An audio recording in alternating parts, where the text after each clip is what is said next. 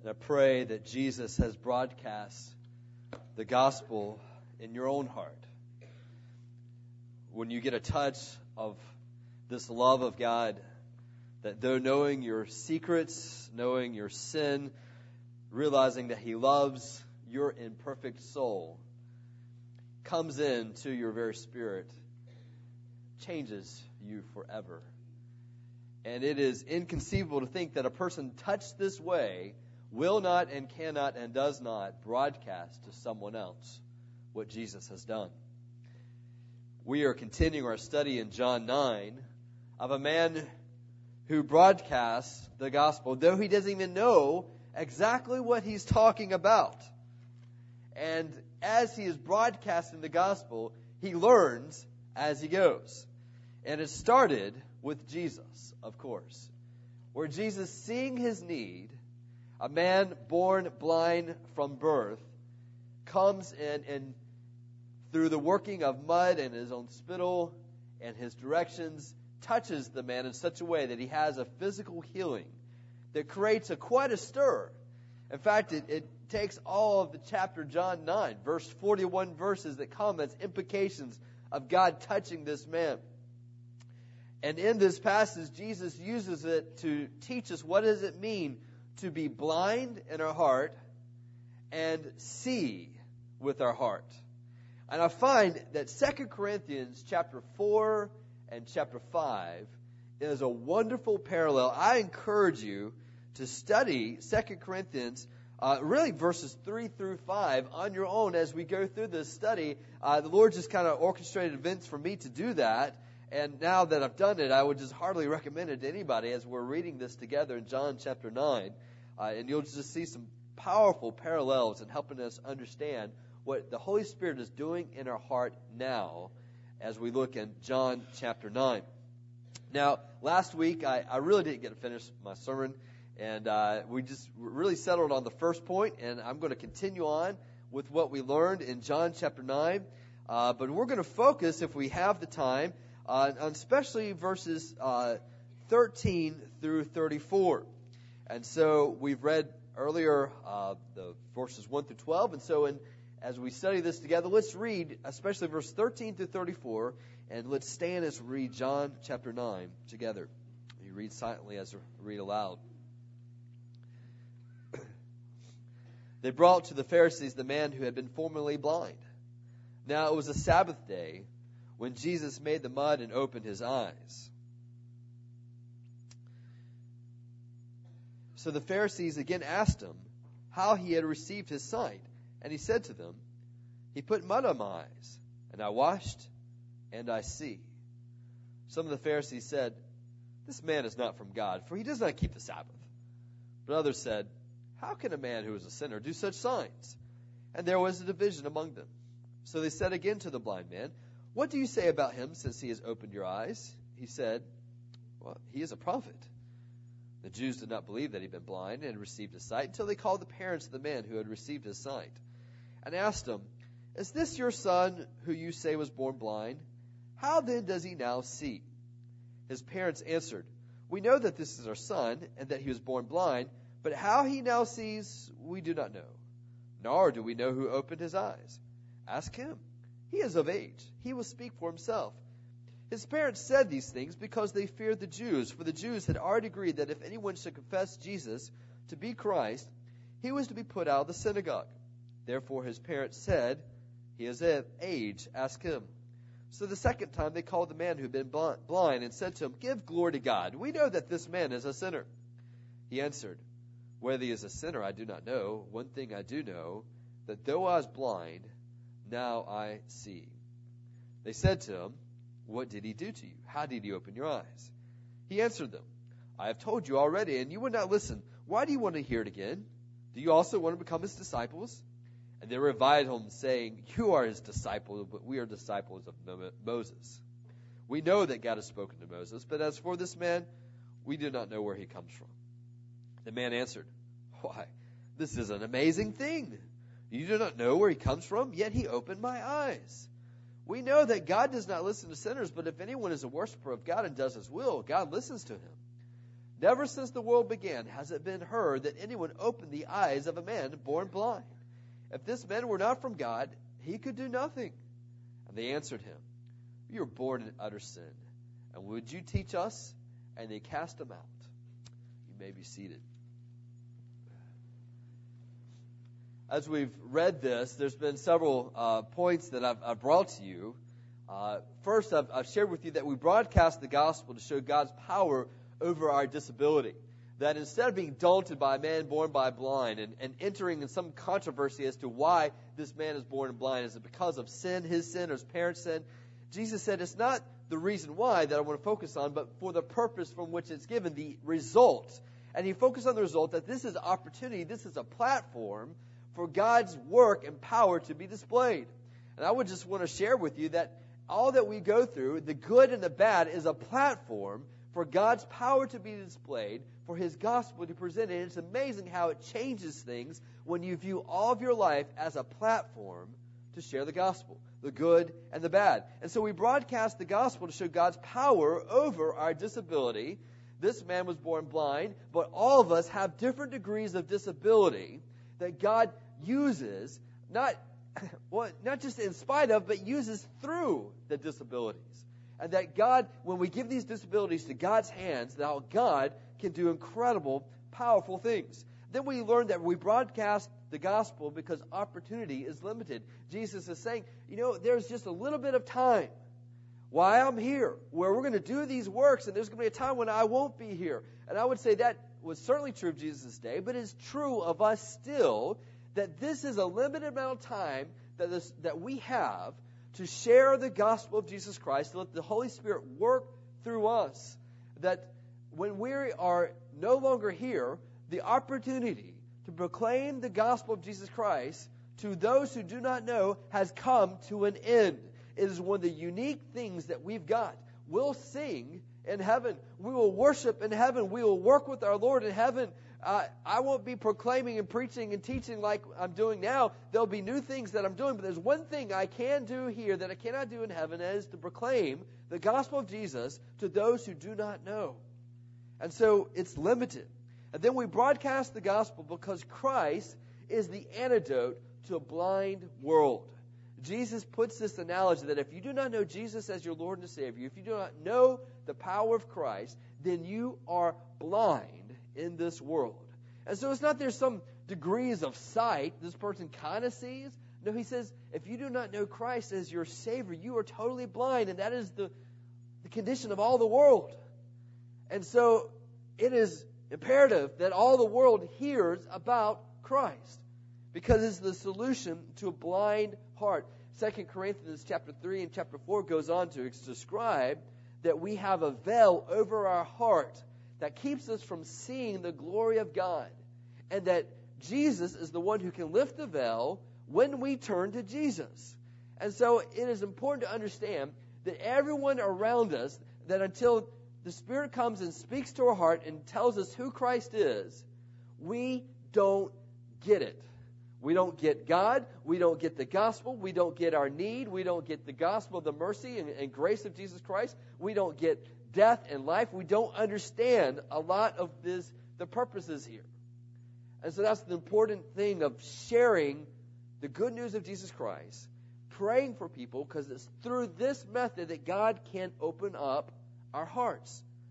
To sing what we've just seen, to open my eyes, Lord, that I may see who Jesus is. Now, last week we said that God uses the common to broadcast the gospel. We saw this in verse 6, how Jesus used this kind of, well, interesting method of getting dirt, spitting in dirt, making mud out of it, and putting it on the eyes. And the question we all come to is, why? why did you do that? Why didn't you just proclaim it with the word? He did. He's done miracles like that, uh, where he he's done different methods. And the point that we brought out is that the methods don't really matter. And all our methods that we use today in church life don't really matter if the power of God is not in them. Okay? And that's one of the things that we learn from this is the importance of God's virtue being in the things that we do, in the means that we use. But we also saw that as a side effect, we don't know if it's the reason why Jesus did it, but as a side effect, a huge controversy started. Because the Pharisaical law and, and trying to be separate, holy people was to make sure that we don't work on the Sabbath. And part of that not working is we don't knead. We don't knead dough. We don't knead mud. We don't do things like that because that puts us as the common folks, those who don't know God. And so here Jesus is coming and kneading mud together and then using it to heal someone. And it creates this, this controversy that's amazing that flows out of this. And they react out of this Sabbath breaking. So that's an effect. That we're going to spend a little bit more time on that. And so then he says, I anoints him with eyes with the mud. And then verse 7, he says, Go, wash in the pool of Siloam. Now, John kind of gives a little bit of elaboration. He says this means sent. All right. Now, little context. In Jerusalem, at this time, is the Feast of Tabernacles. All right? And so this is a big deal. A lot of people there. And the Pool of Siloam has a, an important feature in this uh, celebration, and that, that the Jews would often bring pails out of this uh, pool and use it in the uh, worship uh, or celebration and offer out these, these pails of water to say that God, we count on God and we pray for God to give us the, the, the rain needed for our harvest. And the, the pool itself came from a springs of Gihon, and it came through a tunnel to this special pool. And so it had this, this meaning of sent, sent from the springs uh, and brought here. But I think John kind of says, consider this name. And notice how it's similar to Jesus Christ and that he is the, the sent one. John 7, in the same feast, he said, Out of me springs water from me. And if you will come to me, those same waters, springs will come up out of you of life. And so Jesus takes on this analogy of, I am the water of life. And this pool is a special feature in this Jewish holiday. And, he, and so there's a little bit of emphasis on the name, the pool of Siloam. So, going on, we see in, in the following verse 7 so he went and washed and came back seeing. I just want to take note God uses obedience to broadcast the gospel. Here is a man blind from birth, and he's sitting there outside the temple, in the, probably in the southern area uh, of the temple, and so he's walking to the pool of Siloam, which is a little ways away. This is not just a simple endeavor for you and I. This is a blind man. So he, either he's walking there out of just familiar paths or he's got someone there with him. Nonetheless, for whatever reason, all he knows is this man named Jesus tells him, puts mud on his face, so he kind of wants to wash his face. All right? And so he might as well just follow Jesus. And so he obeys, and he comes back seeing. In this case, Jesus used the healing on the condition of obedience. All right? He could have just healed him. But he says, I want you to see, will you trust me enough? Will you obey in what I ask you to do? And he put this healing moment after he obeyed. And I just want you to understand that when you obey Jesus Christ in your everyday life, it is amazing how God will put in front of you doors to share the gospel. He will open up opportunities for you that will follow in the course of a day that is obedient to Jesus Christ. And you just need to take note of it. That is an important thing. That if you think, I, I want to be used by God, I want to be, I want to matter for eternity, but you don't obey God, don't think there's going to be a lot of opportunities. Okay? Don't don't be disappointed when there's not a lot of opportunities when you don't obey the one who saved you. Now, um, I remember when I was in high school and and I was um, I was asked to pray, and I think I shared this some time ago. I was asked to pray for one of our graduation exercises. Um, I had prayed early. I had just I had not been a believer all that long, but I prayed, God, help me to witness to my class. Help me to proclaim the gospel to my class. And I sought different opportunities with relationships along the way. But at the end of my year, I had asked to, to pray uh, at our special service, and and um, I was excited about that. And I shared, planned what I was going to pray. But then a little bit before that, I had gotten a warning from the school authorities. Don't pray in the name of Jesus Christ. Don't don't don't make any kind of reference outside of of God. And I, and I had asked, is it okay? Could I, can I say God? Uh, yeah, okay, that's fine. They thought about it, but then that's fine. And so, as I spent the next couple days thinking about this, I, I, I had trouble with that. I thought, you know, how is it I'm able to pray anyway without using the name of Jesus? I know I don't have to use the name of Jesus, but it was this this message sent to me that asked me to reflect my relationship with God in front of everyone, but do so void of Jesus Christ. And I thought, this is just not who I am. This is not faith. This is not what I have. And so there's this tension point, and there's this, this question of, of what should I do? And I felt like it was an issue of obedience. We'll talk about that in a little bit. But I'm just going to say God uses obedience. He uses obedience to broadcast the gospel. But notice verse 8 as we keep on reading. Uh, we see these dialogues that take place one with the neighbors, then with the, the Pharisees, then with the, the parents, and then back with the blind person and the Pharisees, and, and, and then the last one was with Jesus. But the, the first one with the neighbors. The neighbors and those had seen him before as a beggar were saying, Is not this, this the man who used to sit and beg? Some said, It is he. Others said, No, but he is like him. But he kept saying, I'm the man. So they said to him, Then how were your eyes opened? And he answered, The man called Jesus made mud and anointed my eyes and said to me, Go to Siloam and wash. I'm just going to share with you God uses transformed lives to broadcast the gospel. I mean, that was the main point here. Here, this man was once obviously a, a, a blind man, a beggar, and now his life's changed. And, and they, they're trying to compute with that. I'm going to share with you that when people see you, your, your ability to witness is so much more than mine.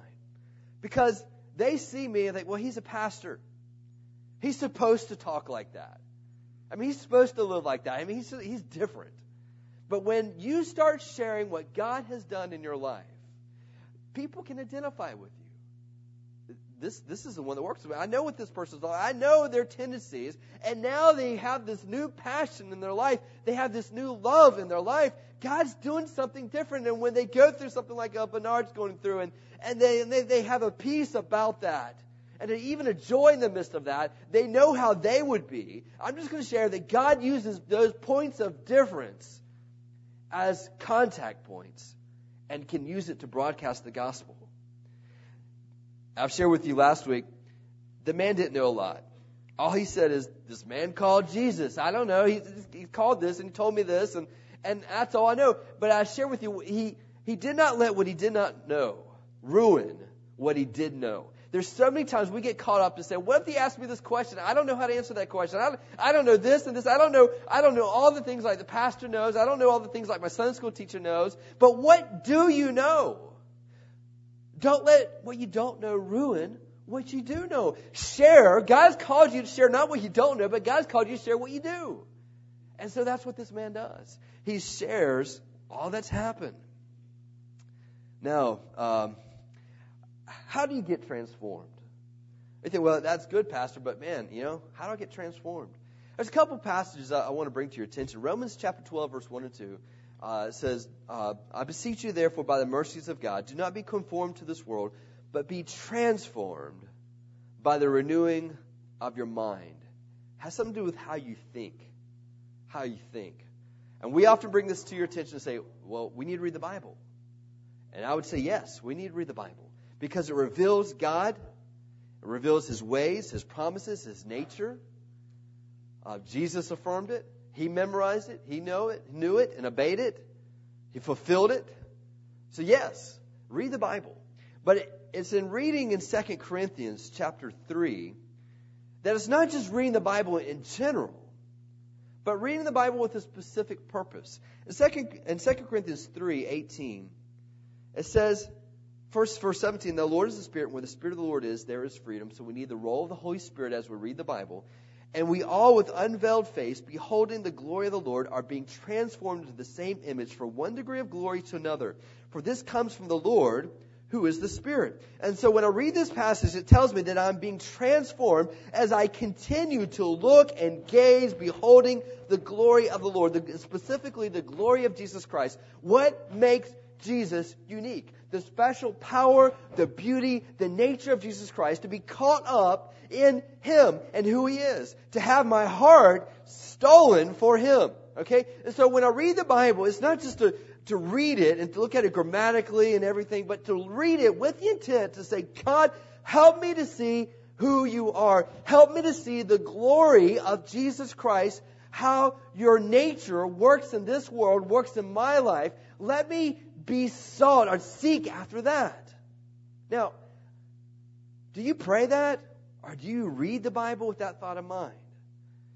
When we read it with the thought of mind, God, help me to see how beautiful, how powerful, how extremely other you are compared to everything else I know. Let me see the rarity of who you are. When we pray that, when we think that, it's like shining light into our heart. And as we continue to consider this, notice what it says 2 Corinthians 3:18, we are being transformed into the same image from one degree of glory to another. In other words, you become not what you eat, but you become what you are gazing at. You become what you're looking toward. You become what you're hoping in. You become what you set your heart upon. And so when you set your heart upon the glory of God, it has a transforming power in us. This is why we knead to be on guard on what our heart is affectionate toward. You know, as we read this, sometimes we get like the Pharisees and say, well, this is the list of what you do and do not do. And it usually involves a logical step away from the command of Scripture. Like the Sabbath are saying, well, you know, make sure you don't need any mud or dough. And when they see it, they freak out and say, this guy's a sinner. But they made a logical step away from Scripture. I don't want to give you steps and, and code of saying this is a sinner and this is not. But I think it might be more important for us to say, God, help me to be engaged in activities that help me to seek you. Help me to have affection for you. And some of the, the things that we get caught up in TV shows has a deadening effect in our life. It's not good or bad, it's just amoral. It could be just an interesting storyline, but it steals our affection away from Jesus Christ. And I think that's probably the guide we need to be looking at is what is it that helps me to behold the glory of God and what robs me away from that, okay? Because uh, more than anything, I want you to be transformed. I want you to be transformed the glory of God. Because what's the point of doing all this if we're not becoming Christ like? So we, we use these, God uses these transformed lives like this man to broadcast the gospel. Now, interesting, what this man knows, simply the man called Jesus, as we trace his story, it's interesting how his answers about Jesus change. You may not know much, but here's the wonderful thing. Here's the promises we have that when we know by faith, it has a multiplying effect. You know one thing by faith? If you continue by faith, that one thing will grow into two things. And that two things will grow into four things if you know by faith, it will multiply in your life. I, I think about Romans 1, 16 and 17. It's the, it's the verse by which uh, Hannah was singing today when it says, I am not ashamed of the gospel, for it's the power of God for salvation to everyone who believes, to the Jew first and also to the Greek. For in it, the righteousness of God is revealed from faith for faith as is written, the righteous shall live by faith. In other words, when you learn and live by faith, it grows and multiplies in your life. So though this man just knows one thing by faith, this man called Jesus gave me sight, we're going to watch how it grows in this discussion. Now, he says in verse 11, he said, Go do this. He anointed my eyes. And so I went and washed and received my sight. They said to him, Where is he? And he said, I don't know. He doesn't even know where he's at. So let me just take you to the, the next thing that I want you to learn is that God can use controversy. God can use controversy to broadcast the gospel. We're about to see a controversy break out, all right? Whatever you want to call it, argument, an issue. Uh, we like to avoid issues. We like to avoid drama. We like to avoid uh, controversies.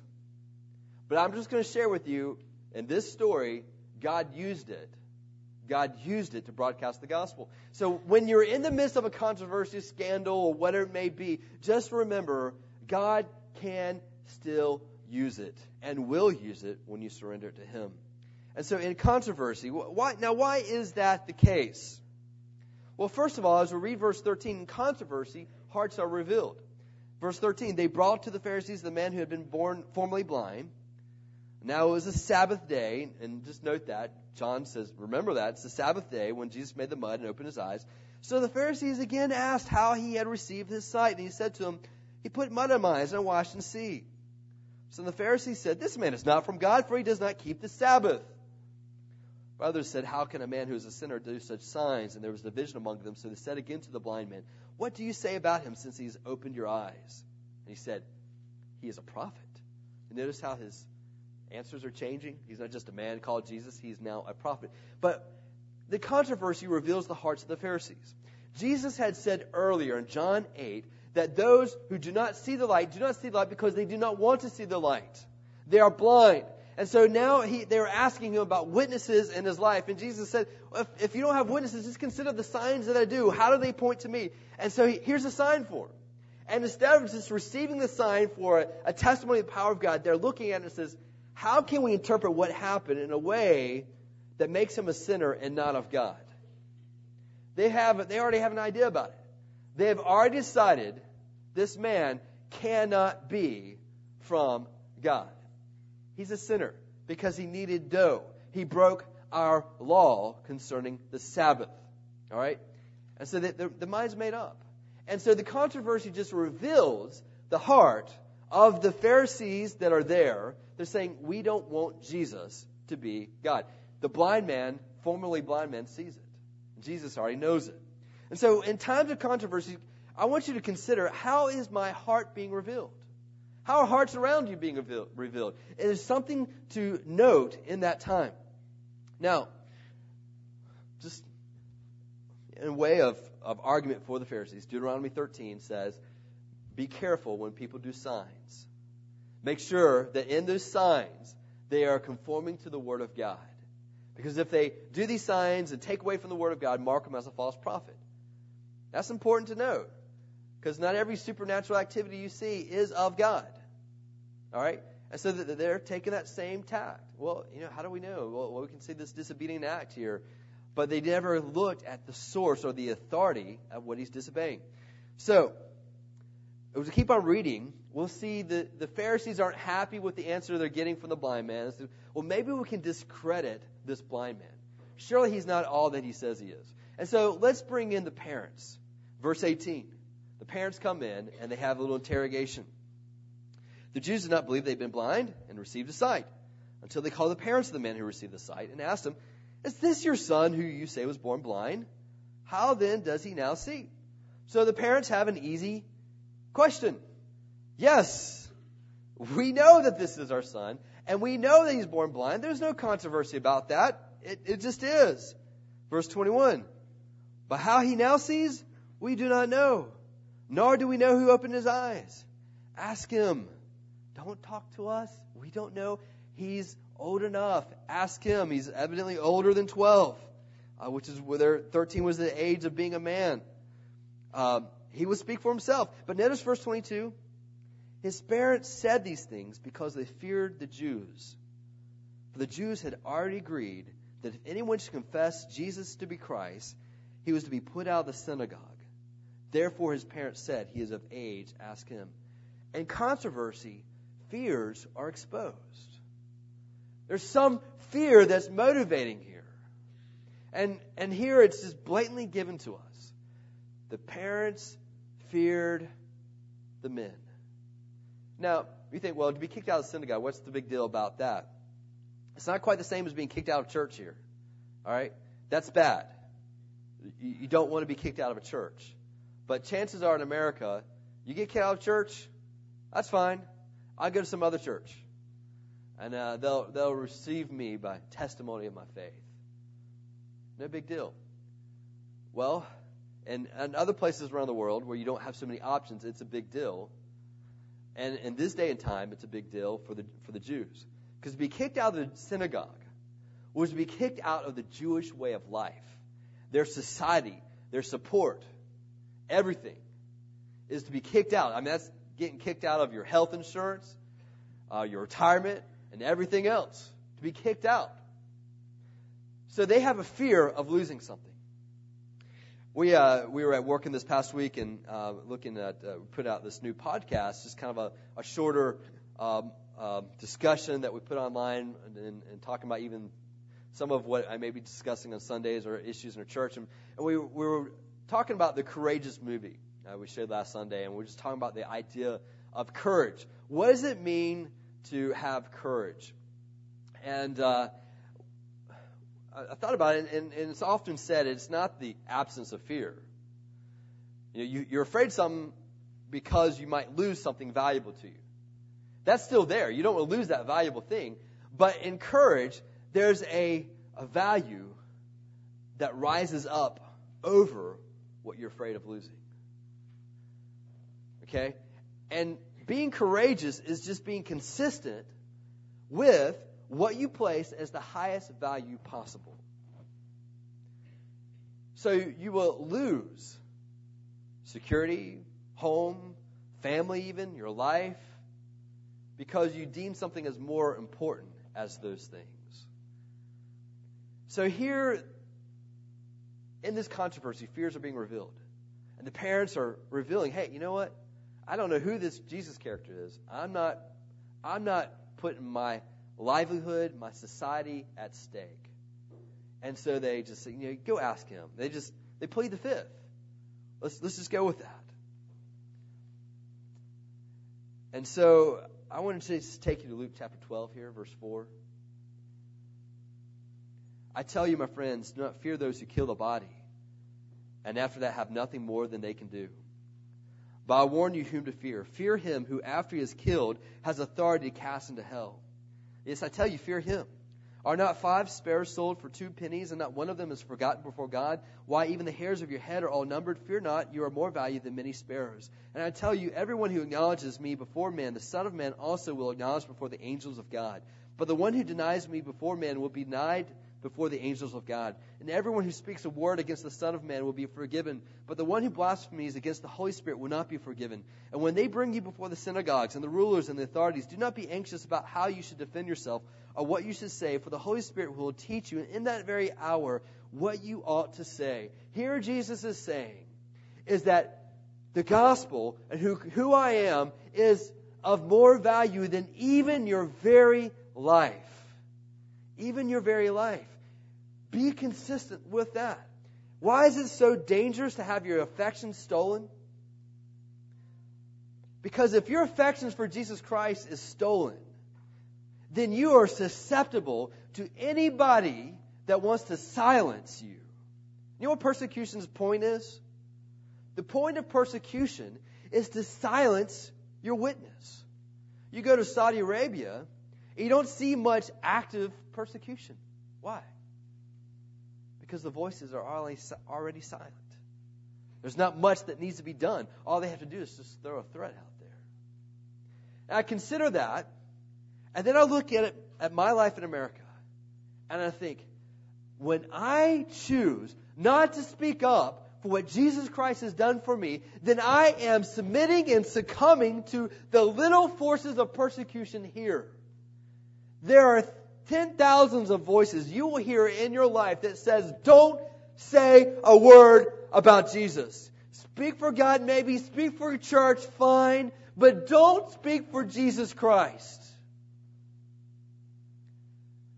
And I often wonder, what would I do if I was in some closed country? The answer is given when I don't speak up in an open country. When I don't share the gospel. When I don't broadcast what God is doing in my life. And so when I read passages like Luke 12, it's, it's not the absence of fear, it's that we don't have enough fear. We don't fear God enough. We don't uphold the glory of God. We're not beholding who He is. And we just see God as a hobby in our life. We see Jesus as just a, a, a life enhancement. And we come to Christ, we come to church because it makes my life better. But the moment that it makes it worse, then forget about that. I will not speak up because it's not serving my purposes anymore. Courageous is to be able to lift up and say that Jesus Christ is of greater value than even my property, my family, my health, my job. And I'm just going to share with you the church that has these things is so much more susceptible to persecution when we identify the church as a building and as property. It's so much more vulnerable to persecution. That's not our identity. Identity is found in what Christ is doing in us and through us. When I was there in 1992 in high school, I, I made a decision come what may, I'm going to talk about Jesus Christ. I look back and I don't know if it's the right thing or wrong thing, but I knew that I was acting upon what I felt like the Spirit was convicting me to do. And I just, in my prayer, thanked God for Jesus Christ, who died on the cross for me and made it so I can pray today. And I had some folks, some teachers, who greatly disdained what I did and lashed me with their tongues. But I graduated and I figured, okay. But it was just kind of the first of many, the first of many questions that we all face. Will you hide what Jesus Christ is doing? Or you, will you realize that who Jesus is and what he's doing for you and in you is so much important that whatever's at stake, be consistent with what God's called you to be. So, in controversy, fears are exposed. But when you take these fears and say, God, I realize I'm afraid I might lose this. I might lose my reputation. People might think I'm silly. They might call me a bigot. I might be just undermined. And I'm afraid of that. You take that fear and you ask yourself, is that fear greater than Jesus Christ and what He's done for me? And when you have a heart that's set toward the glory of Jesus Christ, it quickly goes in comparison. But when our heart is robbed of the affection for Jesus Christ, affection for His glory, then all we hear is the, the voices telling us to be silent. That's why go to moments like this and in your life fill it with times where you're constantly refreshed with who Christ is. But I want to share with you an encouraging thing. In controversy, faith can grow. And as I've asked you to pay attention to how the man responds. We see in verse 17, he's gone from a man called Jesus to, well, you know, now that we're thinking about it, you're asking me these questions of who this was that healed me, well, I gotta say he's a prophet. That was a big statement. That was the highest thing he could think of of someone coming from God. They hadn't had a prophet for 400 years. All right? So he's making a big statement. So don't sell him short. Says, well, you know, he's, yeah, he's wrong on that one. But that's all he knows. But it's growing as questions come to him. We keep on reading and follow this. We see in verse 24 and 25, they say, you know, the second time they call him to him and said, Give glory to God. This is a way of saying, Do the Jewish oath. We know that this man is a sinner. Isn't that interesting? Give glory to God and call Jesus a sinner. That's what they're asking him to do. And then notice his response whether he's a sinner, I don't know. One thing I do know that though I was blind, now I see. And, and so these questions are refining his thoughts, and his faith is growing in the midst of this as he's being challenged. I'm going to share with you when we say, I don't want to bring up Jesus Christ because they I, might ask me a question I do not know, they might challenge my faith. I'm going to tell you that outside the Word of God and the, and the grace of God working through that, the single most influential thing to help me grow in my faith are people asking me challenging questions. And so when I say I don't want to bring up Jesus because they might ask me a question I do not know or they may challenge my faith, I am robbing myself of that which God uses to help me to grow. People ask me, how do you know the stuff you know? I said, well, people's asked me that before. I can have a good, thoughtful question someone gives to me, and it will set me floating for two weeks thinking about that question and considering the Word of God and who God is.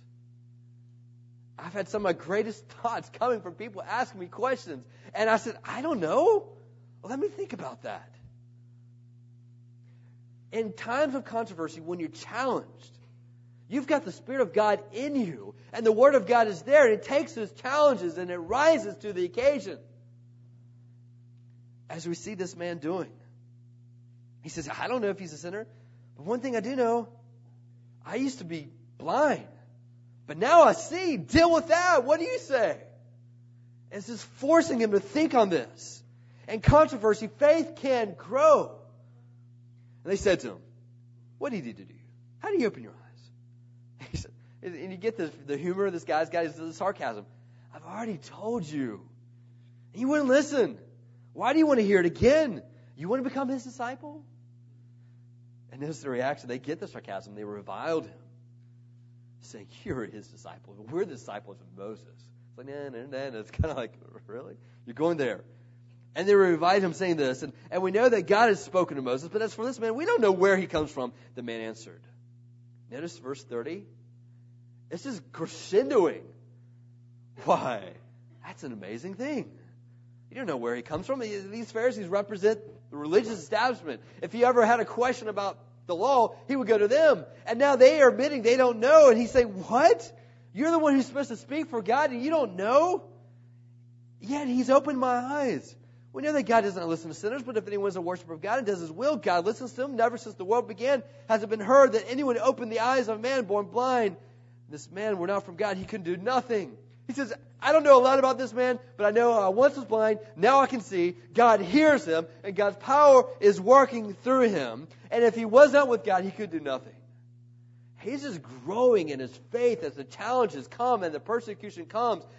Listen, what is within you, the Spirit of God, is greater than that which is in the world. And when you step and allow yourselves in obedience to God to be placed in times of controversy, the Spirit of God uses the Word to rise to the occasion. So, Lord Jesus, don't worry about what you're going to say when people ask you these things. The Spirit of God is going to give you what to say. And so, verse 34, they answered him, You were born in utter sin, and would you teach us? And they cast him out. That's kind of like saying, you were born a bigot, weren't you? You're just narrow minded. You're just, you know, when you come to greater realization like we have come, then you'll see things differently. Have you ever caught that tone? This man's feeling it. And they said, You're no longer welcome in synagogue life. You're no longer a good Jew? Jesus responds. We'll look at that next week. I just want to ask you do you worship Jesus? Do you look in his glory? Consider how great he is? You find your worship of Jesus, your faith, deepen or weaken in the midst of threat, danger, persecution? Challenge?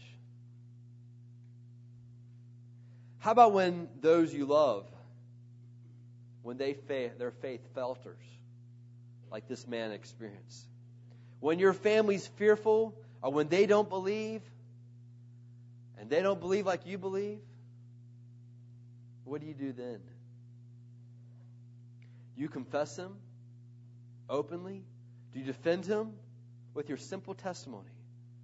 You can say, ah, I was blind once, but God has done a wonder in my heart through Jesus Christ. And I see things differently than how I used to. That is broadcasting the gospel. Are you tuned in to the glory of Jesus? And are your speakers up loud so others can hear?